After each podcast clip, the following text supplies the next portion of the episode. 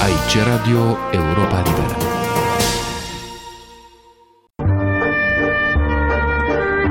Cultură și politică. O rubrică de Victor Eschenazi Moroșan. Cu 10 zile în urmă, în presa universitară din Statele Unite era evocată, odată cu anunțul morții sale la 19 martie, figura unui matematician clujan născut în 1922, Egon Balas, devenit un profesor celebru în domeniul său de cercetare și aplicare a matematicii în Statele Unite. Balas a avut o tinerețe zbuciumată în calitate de evreu, înrolat în timpul celui de-al doilea război mondial în rândul comuniștilor la Cluj, arestat și condamnat de fasciștii unguri, evadat apoi dintr-un convoi trimis în Germania 1944, întors în România pentru a constata că întreaga sa familie fusese deportată și omorâtă de naziști, devenit după război unul din cei mai tineri diplomați români, trimis în 1948 la legația de la Londra, șef apoi al Direcției Economice din Ministerul Afacerilor de Externe între 1949 și 1952, când avea să fie arestat din nou și judecat într-unul din procesele spectacol ale comunismului românesc. În a doua parte a vieții avea să evadeze din lumea românească, să clădească o altă viață universitară în Statele Unite de mare succes profesional, iar în anul 2000 să-și publice memoriile la editura Universității Siracusa sub titlul Will to Freedom, cu subtitlul O călătorie periculoasă prin fascism și comunism. Egon Balas evoca în ele, între multe alte amintiri, și o întâlnire cu George Enescu la Londra în 1948, când compozitorul fusese invitat la masă la legația României diplomații prezenți încercând să-l convingă să se întoarcă în țară, de unde plecase în 1946.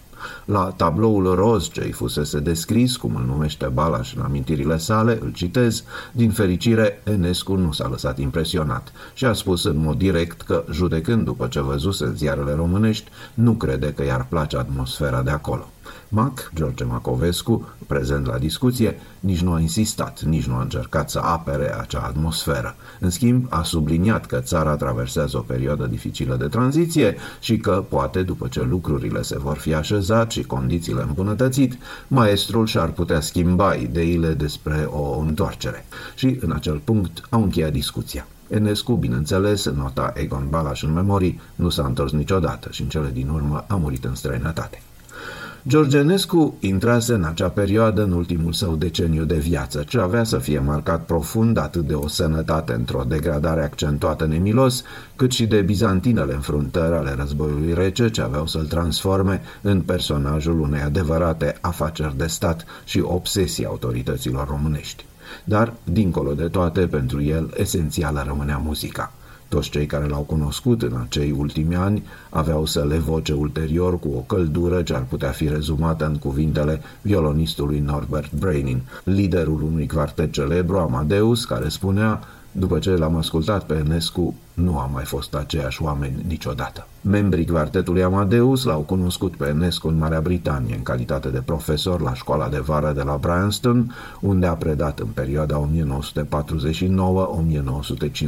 1949-1952. Prezența lui acolo este evocată elogios și în memoriile publicate în 1991, puțin dacă nu deloc cunoscute de muzicologii români, ale lui William Glock, un muzician britanic, eleva lui Arthur Schnabel, care a condus un timp îndelungat cursurile de vară desfășurate întâi la Bryanston și apoi mutate la Dartington. William Glock își amintea, îl citez, în cel privește pe Enescu, el nu numai că a dat o interpretare a ceaconei lui Bach atât de magnifică în impetuozitatea și măreția ei, încât abia mai puteai cu greu să respiri. El a fost de asemenea, sunt convins, cel mai mare profesor instrumental pe care l-a avut vreodată școala de vară. Într-o după-amiază a trecut quartetul Amadeus prin tempourile fiecarei mișcări a gvartetelor lui Beethoven.